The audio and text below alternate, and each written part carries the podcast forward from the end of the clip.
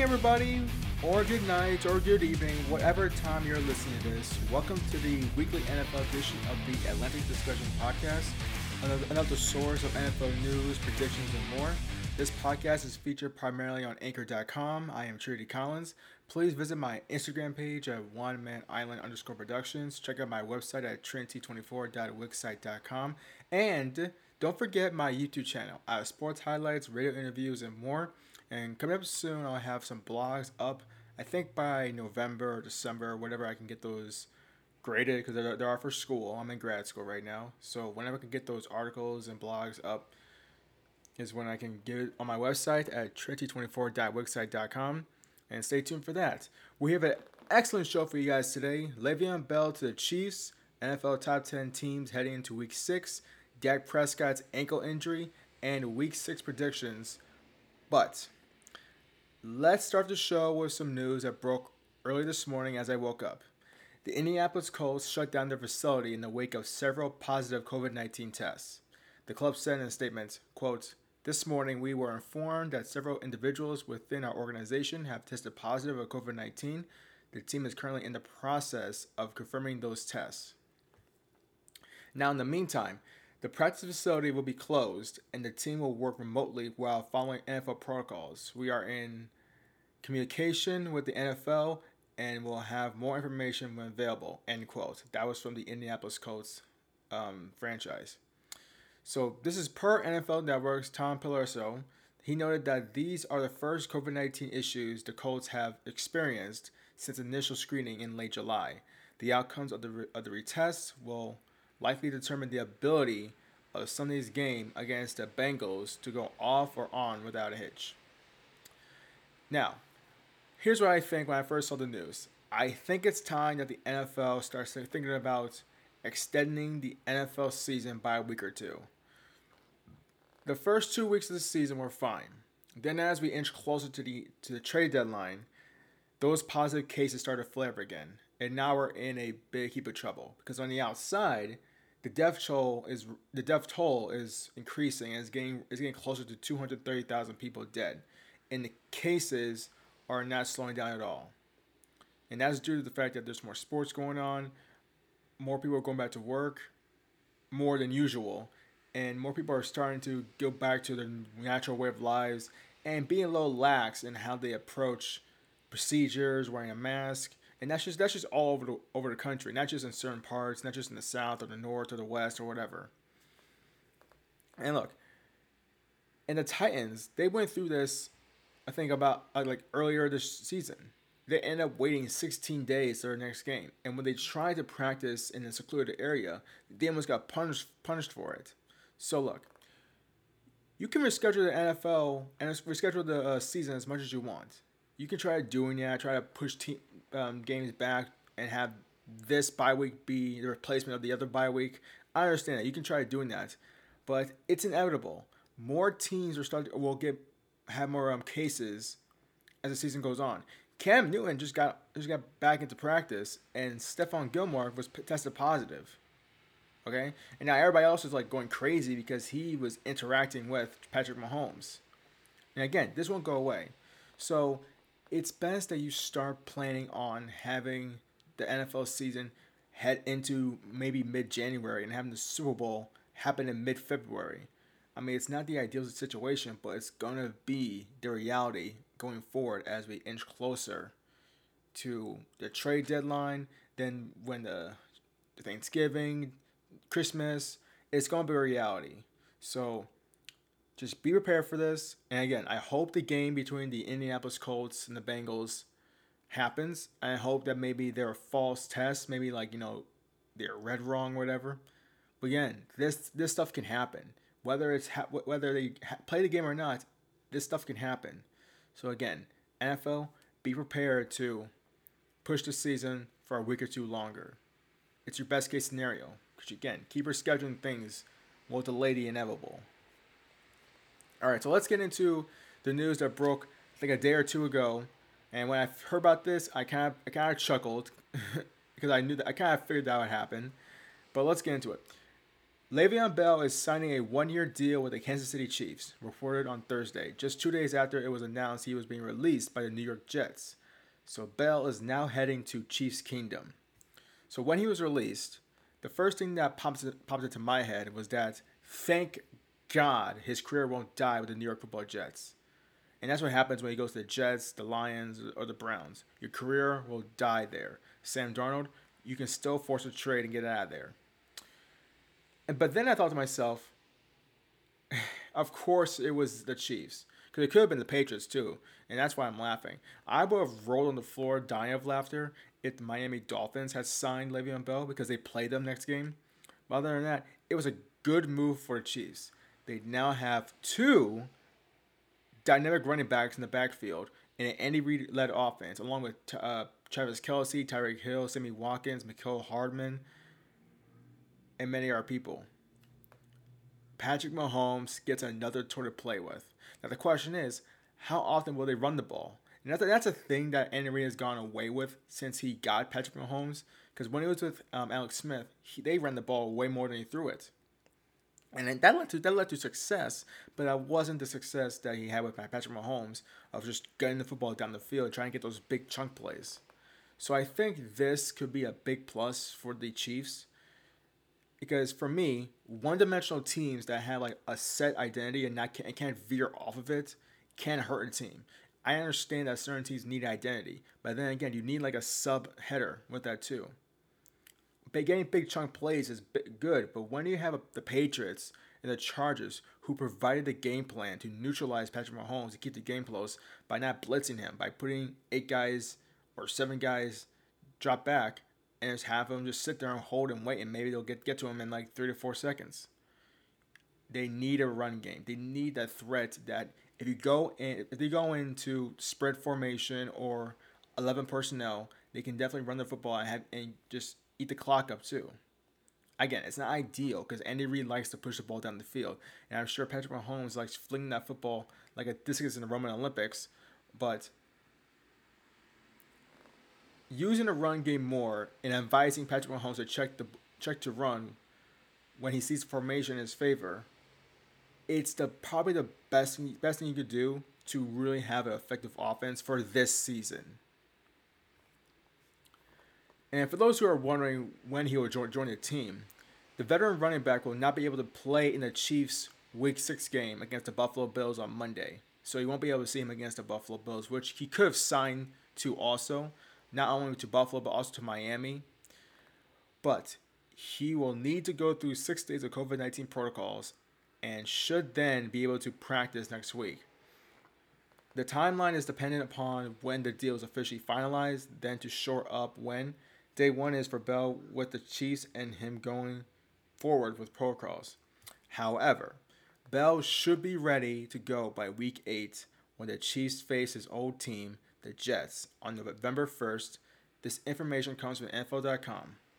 So again, good signing by the Chiefs, and I hope Le'Veon Bell gets a ring. I can't, you know, honestly, to me, I kind of want the Chiefs to win the championship this year because I really want to see Bell get a ring. Because like, again, I like seeing kind of misery on teams that don't do well and franchises who don't know how to handle coaching hires, roster structure, how to draft and develop players, and even re-sign their own at the draft who become at least decent to really good.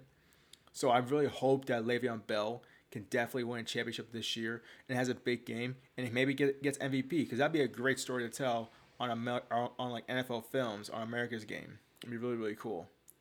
All right, so coming up next, a potential NFL bubble for the NFL playoffs, and the Saints possibly exploring alternative home stadiums. Stay tuned for that. This is the NFL Weekly News Edition.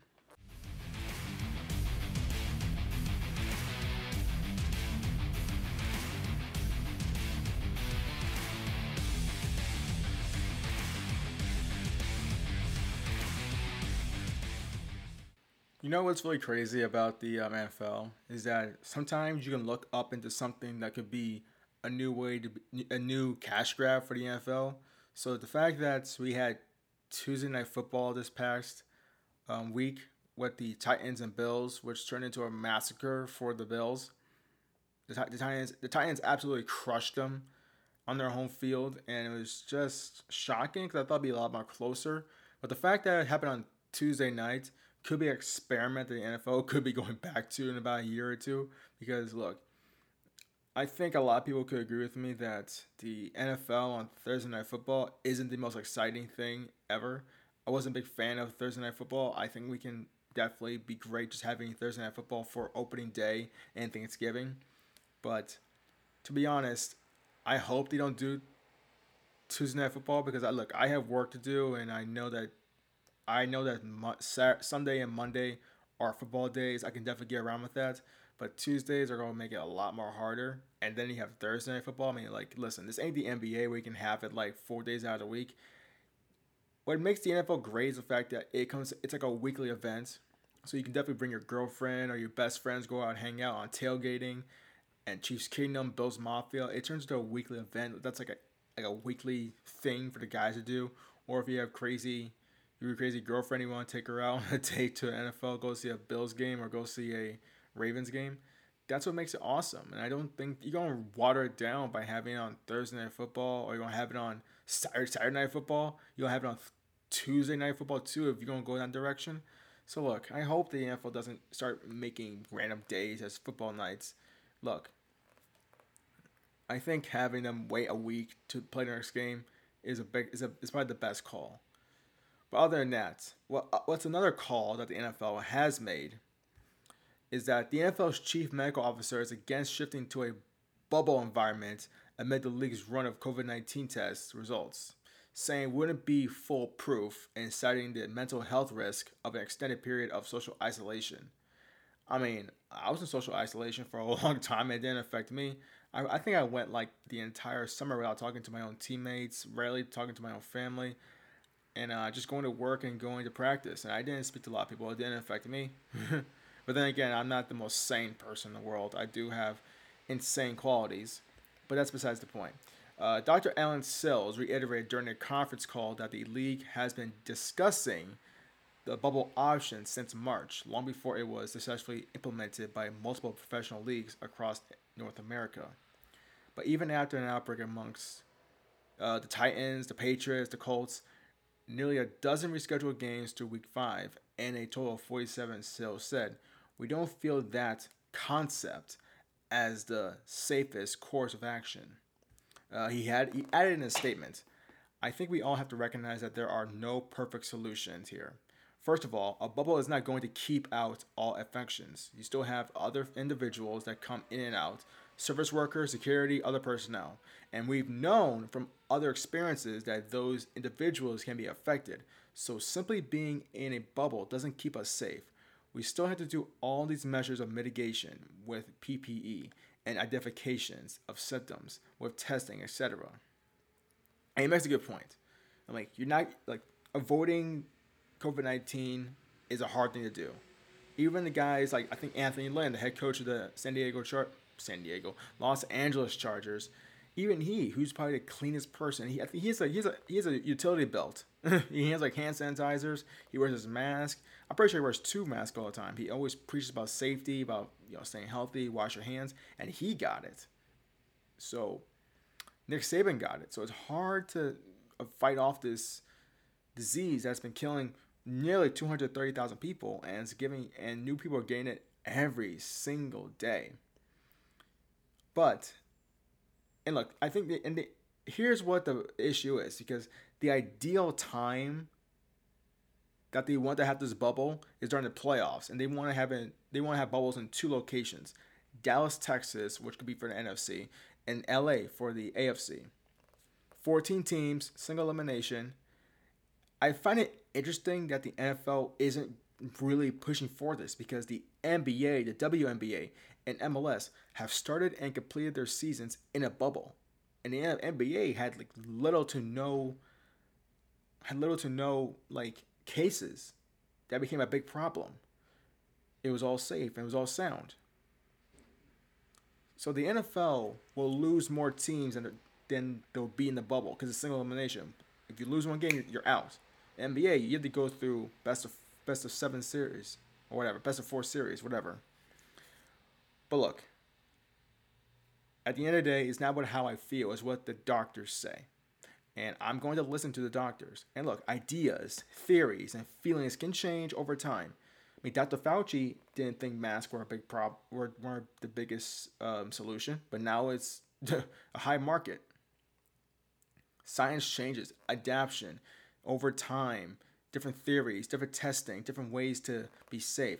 They all come out as you learn more about how to make get people safe. So look, it's October. Who knows? Maybe next month, November, they could be they could have a different theory about how to how they can attack this virus and keep players safe and actually have the playoffs.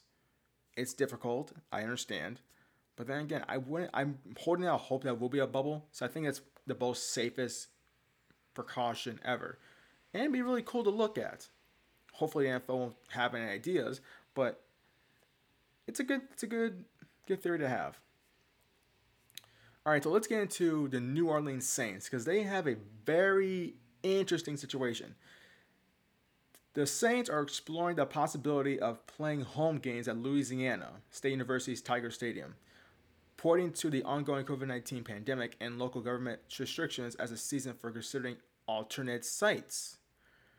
Saints VP of Communications Grant Bensel said in a statement obtained by the NFL Networks, Tom Pelissero, quote, We can confirm that our game operations staff is meeting with LSU officials today to discuss potentially hosting future Saints games at Tiger Stadium at Baton Rouge.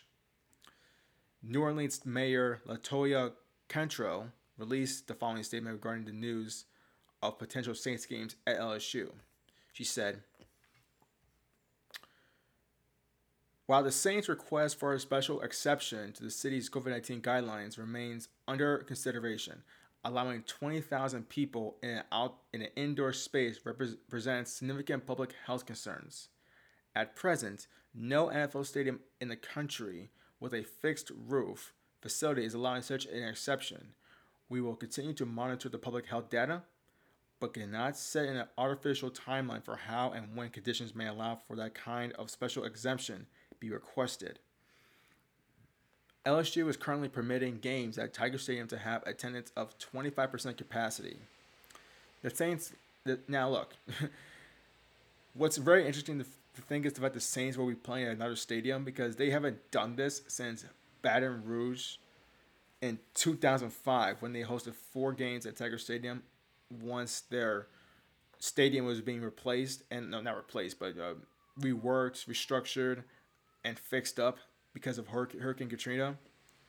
But it's very interesting to see that we could actually see an NFL team back in a college stadium because I don't think that's ever happened since the Vikings in 2009. No, 2010. I think it was 2010 where the last time a NFL team was on a college stadium.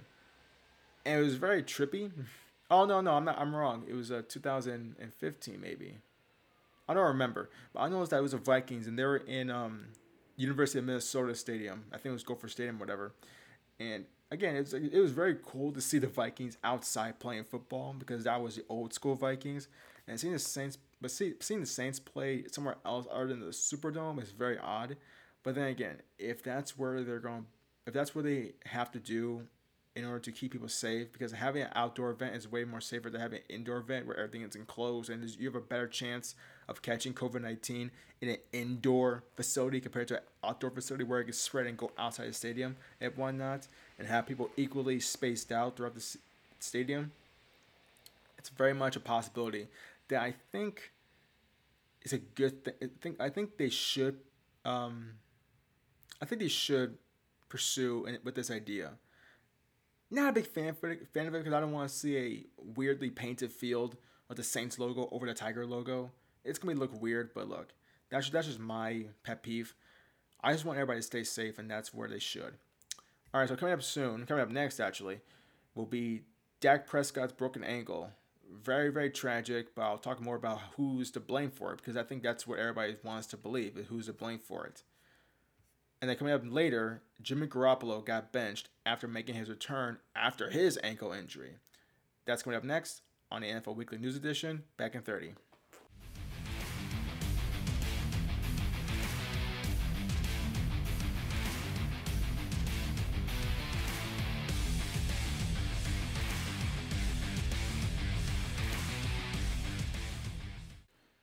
All right, so we're back.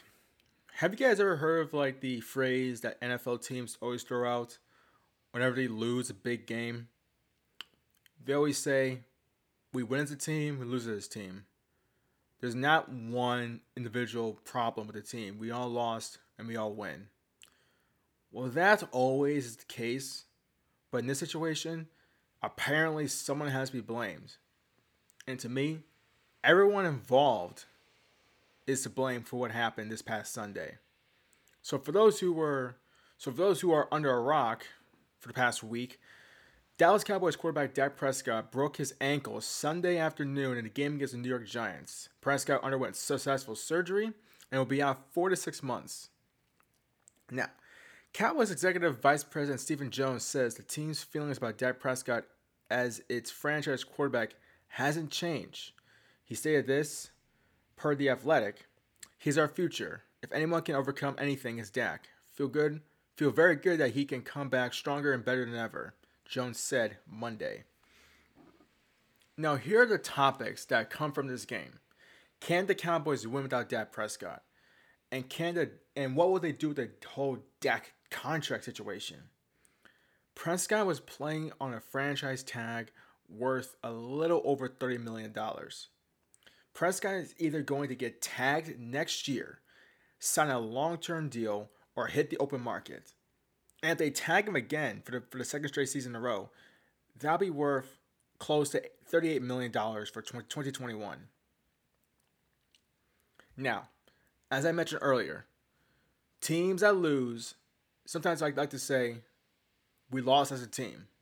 We're united. Well, in this situation, apparently someone has to be blamed. And there are two sides to the story. You're either on the Jerry Jones side or you're either on the Dak Prescott side. Because in my opinion, Jerry Jones, whether you believe that Dak Prescott deserves the money or not, you have to take care of your franchise franchise quarterback first. You have to. The Dallas Cowboys were trash when they didn't have a competent quarterback. And what season was that? 2015. And what happened the next season? Romo got hurt again with a back injury. And then Dak Prescott led you guys to a 13 3, 13, 13 3 season and almost got you to the conference championship game. Now, I know he lost. Now, I know it was a rookie season, but still, you saw what happened when he wasn't there, when, the, when a competent quarterback wasn't there. And now you have a quarterback who's, who's been there for four years. He's been the established quarterback for, the, for this franchise for the last four years who got you to the playoffs twice and, you know, played well those four years 40 wins plus. And you kept, Jerry Jones, you kept giving fresh and big contracts to Amari Cooper, Zeke Elliott, Demarcus Lawrence, and other players. I'm pretty sure Sean Lee got extended, and he's probably still injured. I think he's injured. I don't know. He's always injured.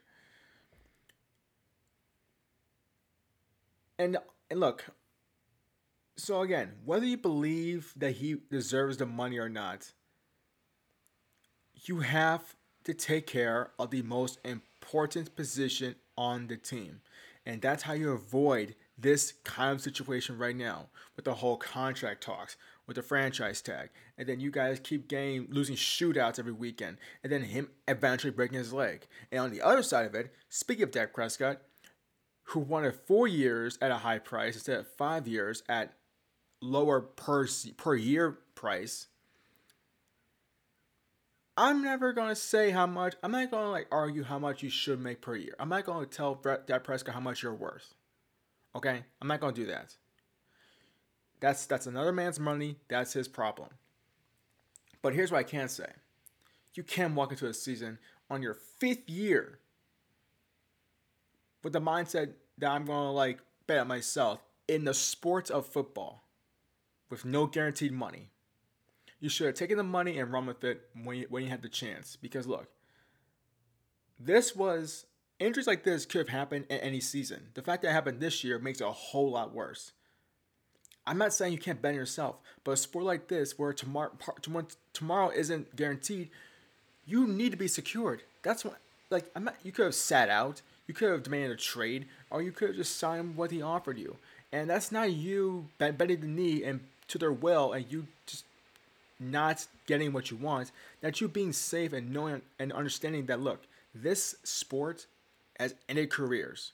Sterling, Sterling Sharpe, um, his career lasted shorter than it had to be, and he was on pace to be one of the great wide receivers in this game. Andrew Luck, his career ended shortly, and he got big contract. I mean, was it a top number one overall like elite contract? Sure, but he still took it, and he's set right now. So who's at fault? Well, the simple question to, and with the simple answer is everyone. Jerry Jones should have signed this stud quarterback sooner and showed that he believed in number four. Dak should have sat out this year or taken what he was offered. Because I'm, if I was in that situation, I am not, nor ever going into a season after my rookie deal is done without guaranteed money to back up a potential injury. Injury, ever. You can't do that. That's literally career suicide, and it's just. I'm not saying you're dumb. I'm saying like you either fire your agent or just you can't. I'm not saying you're dumb. It's like you made the wrong decision. So what's the outlook for the Cowboys right now? They'll probably go eight and eight, win a division, and probably lose in the opening round.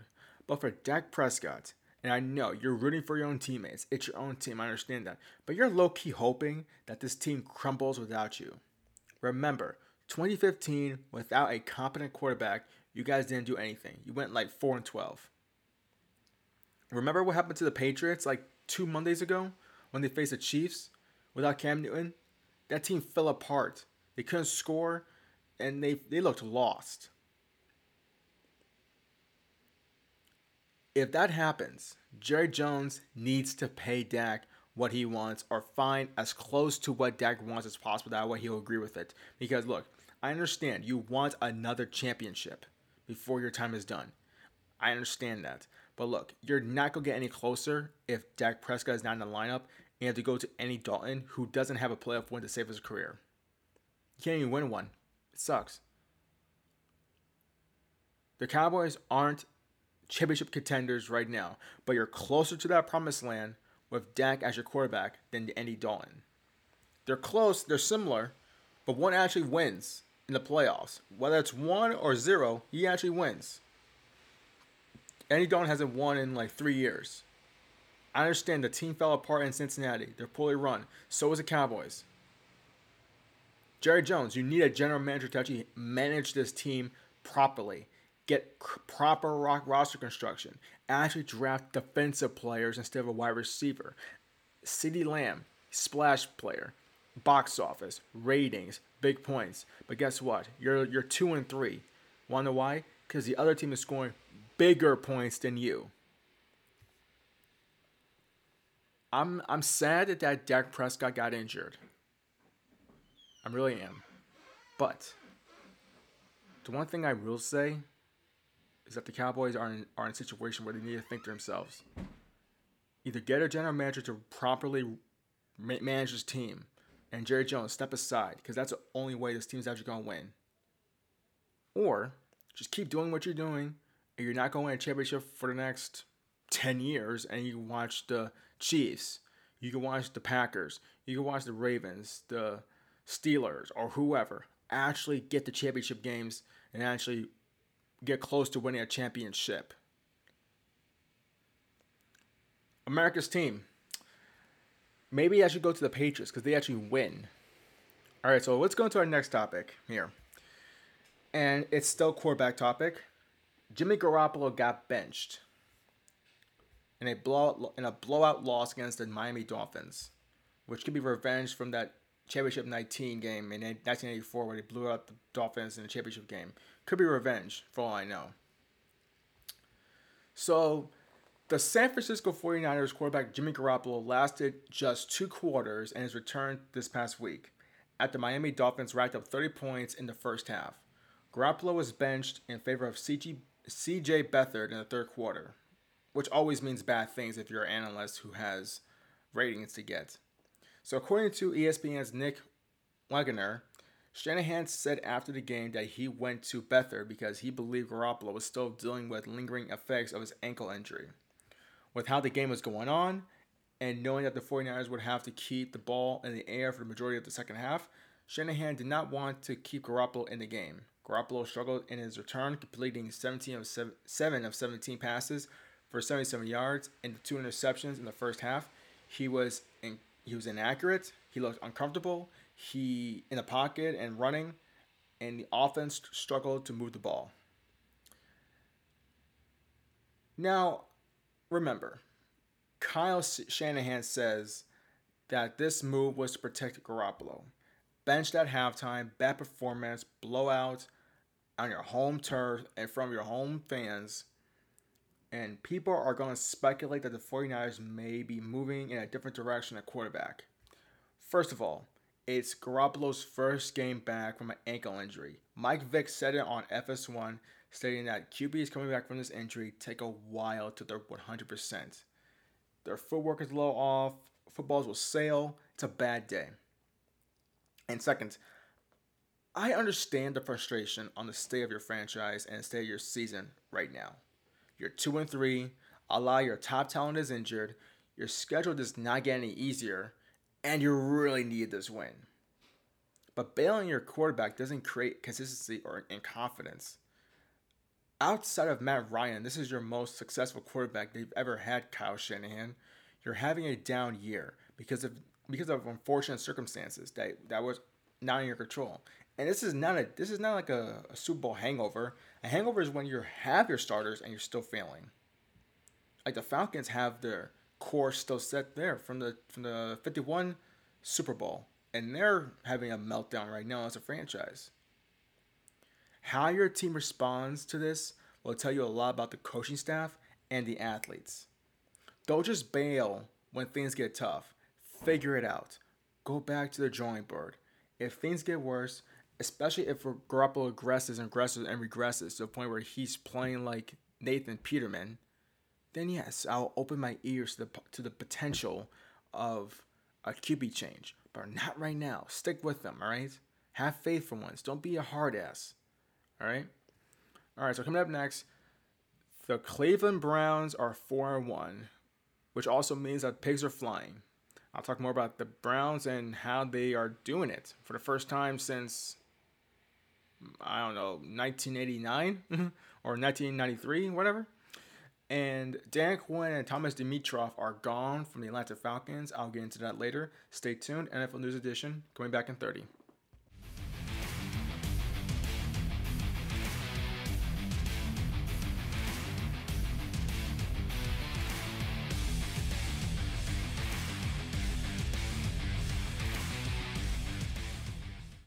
You know, I've been watching the uh, the NFL since 2005. And I've witnessed some cool things during my time as an NFL fan. I witnessed Peyton Manning win his very first championship in Miami, Florida, Super Bowl 41. I watched the Giants beat the Patriots to end their undefeated season. I also seen uh, Eli Manning do it again in uh, Super Bowl 46. I watched my first Super Bowl blowout where the Seahawks destroyed the Broncos in 48. I watched the worst pass in NFL history. I uh, I seen the the Lions do well a few times. Uh, I witnessed some epic comebacks, especially last year. But never in my wildest dreams would I ever believe that the Cleveland Browns will be and one entering Week Six. So for the for the guys that are stuck in time and are a little lost, the Cleveland Browns defeated the Indianapolis Colts 32 to 23 improving to 4 and 1 for the first time since 1994. And during that season, the Browns went on to finish 11 and 5, made the playoffs, and defeated New England Patriots in the wild card round. And the funny part is, who was the head coach? Bill Belichick. The Browns are 4 and 1. what? Look, again, I've been watching the NFL since 2005 there was one guarantee every year that the Browns would be the worst team in the NFL, along with the Jets sometimes and the Lions, Jaguars, Texans a few times too. But they're competent. They're actually like worthy of watching. They're not a dumpster fire. there's no dysfunction. There's no bad. Okay, it's not bad quarterback play, but it's better than most. It's not Johnny Manziel. It's not Brian Hoyer. It's not Derek Anderson. It's not Colt McCoy it's actually a competent quarterback play for the first time since Bernie Kosar. And you know what's funny is that I predicted in 2015 or 2016 that the Browns should be better from that time, like 16 in three years. Because the reason why is because they had a ton of draft picks. Year after year, they had like 10, 11 stockpiles in the first, second, and third rounds. And they had Hue Jackson, who was at that time very respected, and people thought he would be a good coach. They had John Dorsey at one point. So I thought to myself, there's no way that all those draft picks, you couldn't do something out of this. And for a while, I was shocked that they could actually waste all this talent that they accumulated at one point in time. And then even when they got a little momentum and went seven and eight and one, I thought this could be the point where the Browns finally turned around. And then they actually botched it. They actually almost botched their own creation. They hired Freddie Kitchens. Baker Mayfield kept opening his mouth, and the front office got got too much involved. And you almost destroyed what could have been a very awesome 2019 season. Now, right now they're stable. They have an identity. They're a run first offense that uses play action. I don't really care. And they're building on it. All right. And look, the reason why I say I don't care, I don't care if Baker Mayfield's throwing for 119 yards a game or he's throwing less than 200 yards. I don't care if he's come up pedestrian. I don't really care. Okay, so look, you need a quarterback. Right now, don't worry about him throwing for 300 yards and him being like, oh, he's not, he's not Patrick Mahomes, he's not uh, Aaron Rodgers, he's not Tom Brady, he's not Big Ben or Patrick, or Lamar Jackson. I don't care, and neither should you. You better just be hope that the Browns can actually move the football on a consistent basis and actually score points and not trip, trip over themselves and forget how to cover the onside kick, onside kick like the Falcons did two weeks ago. And for the Browns, don't change anything to make your franchise look pleasing or because your ego gets in the gets too big. Focus on the weaknesses and figure out how to strengthen your strength. Your weakness is, hey, Baker Mayfield isn't. I'm not saying he isn't good, but he could be a lot better. Let's figure out how to let's figure out how to raise his stock and figure out how to raise his game. Because uh, he his ceiling is going to increase, increase, increase as they win and win and win, and as confidence and his confidence grows. Not the annoying person, just the football kind. Now, what's the outlook for the rest of the season? Because they get the Steelers next week, and that is no cakewalk. But then again, the status of 4 and 1 could be the reason why the Steelers could beat up the Browns this week. Or maybe they actually play down to their competition because maybe on paper they're good, but on the field there's like there's some weaknesses, there's some holes. So here's an early prediction for the remaining 10 games for the Cleveland Browns. They will finish 11 and 5 and make the playoffs.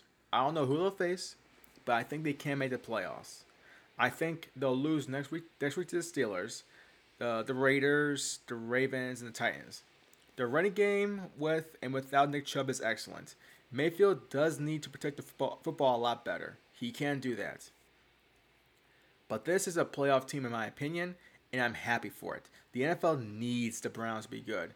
This was once a cornerstone franchise that during its heyday was a hell of fun to watch. And I'm pretty sure people back then when they had Jim Brown, um, Otto Graham, and all those all those guys, those were probably the days where the NFL was really prospering and growing into something what we what we know today.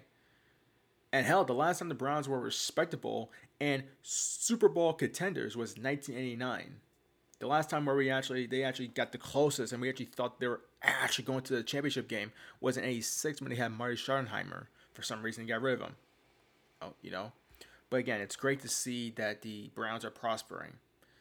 And that leads into my final news story for today. Again, I'm sorry I normally have more topics, but I'm running short on time because I have work and I have other things to do. So I'll have a short podcast for this for this one. And that might be the reality going forward. Shorter podcasts. Normally they're like 45 minutes long. My apologies.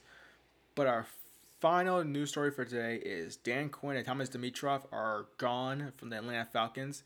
the Atlanta Falcons fired Dan Quinn and Dimitroff as head coach and general manager after a 0-5 start to the 2020 season.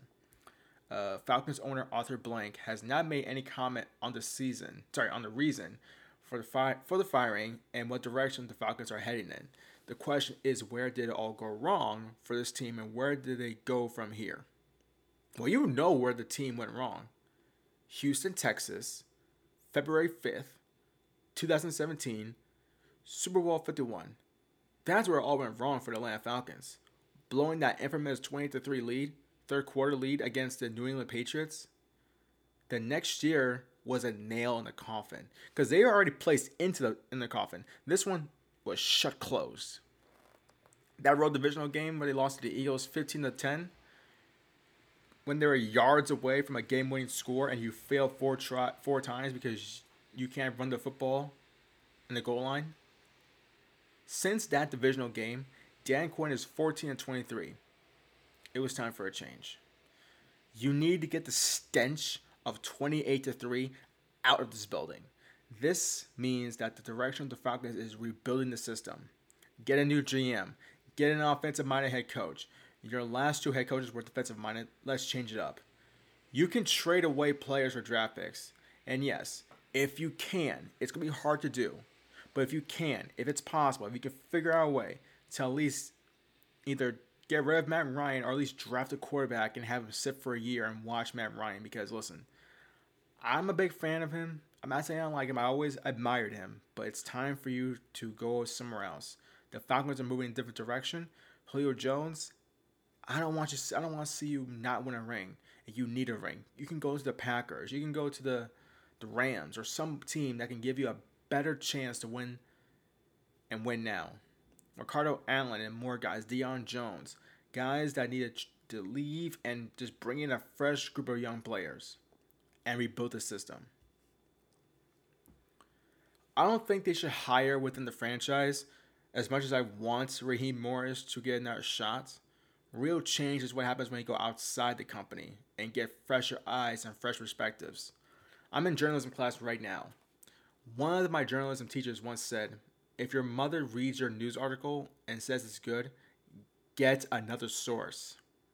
Besides Eric Bieniemy, I don't know who else would be a, head coach head coach candidate. Maybe Brian Daboll from the Buffalo Bills, maybe the offensive coordinator from the Tennessee Titans. But when you're hiring, make sure you're hiring a person that could change the culture, change the look, change the identity of this team because this team needs a makeover changing uniforms doesn't help. I mean, it helps with the. It's like makeup. It, you can hide the pain. And changing uniforms is not going to help. You need to change the, the mental capacity of what this franchise could be. Because Dan Quinn only had two good seasons out of like six, five or six seasons. He only had two good seasons. So, unfortunately, a guy was fired and GM was fired. I think the GM will get another get another shot somewhere else. Uh, maybe down in Jacksonville or something. I don't know. He, he will get another shot in my in my opinion. He was he put together some good rosters. They had uh, Dan Quinn. I don't know about him. He may be gone from coaching for a long time, as far as head coaching is concerned. Defensive coordinator is a different thing. He could get another job soon. I mean, there are some teams that need a good defensive coordinator. The Dallas Cowboys can need needs a good defensive coordinator. He can go back to the Seahawks. He can go. Who knows? He can go to the Jets. Some people, some teams need a defensive coordinator to at least help their cause. But then again, I don't know how many of them want a soft zone defense and they get picked apart by every quarterback in the league, including Mitchell Trubisky, almost Mitchell Trubisky, and coming off the bench, Nick Foles. So unfortunately, that's what's going to happen. Uh, what's all right? Um, I apologize for the uh, shorter podcast than usual. Normally, I have about 10 to 12 topics to talk about, but uh, since I have class, I have work, internships to preoccupy with. This is a hobby of mine, this is not like work. So, unfortunately, I have to cut this thing short because I have work in about a few minutes, not a few minutes, about 30 to, 30 to 20 minutes. I need to drive over there. So, thank you for listening to the NFL Weekly News Edition of the Atlantic Discussion Podcast. I will be posting more of old podcasts on anchor.com. There will be one selective clip every week on YouTube. Please visit my Instagram page at one man island underscore productions and also check out my website at trinity24.wixsite.com. Both of those links are in the description below. Also, make sure to check out videos I have on my YouTube channel, One Man Island Productions. I have sports highlights, radio interviews, and more. I am Trady Collins. Stay safe, respect others, wear your mask, and hey, enjoy some football this weekend. Eat some pizza, eat some grinders, eat some nachos, whatever you guys, whatever you guys like to eat. You guys want to go see some Washington games, enjoy that. If you guys want to see some Ravens games, enjoy that too. Stay safe once again, and I'll see you guys in the future.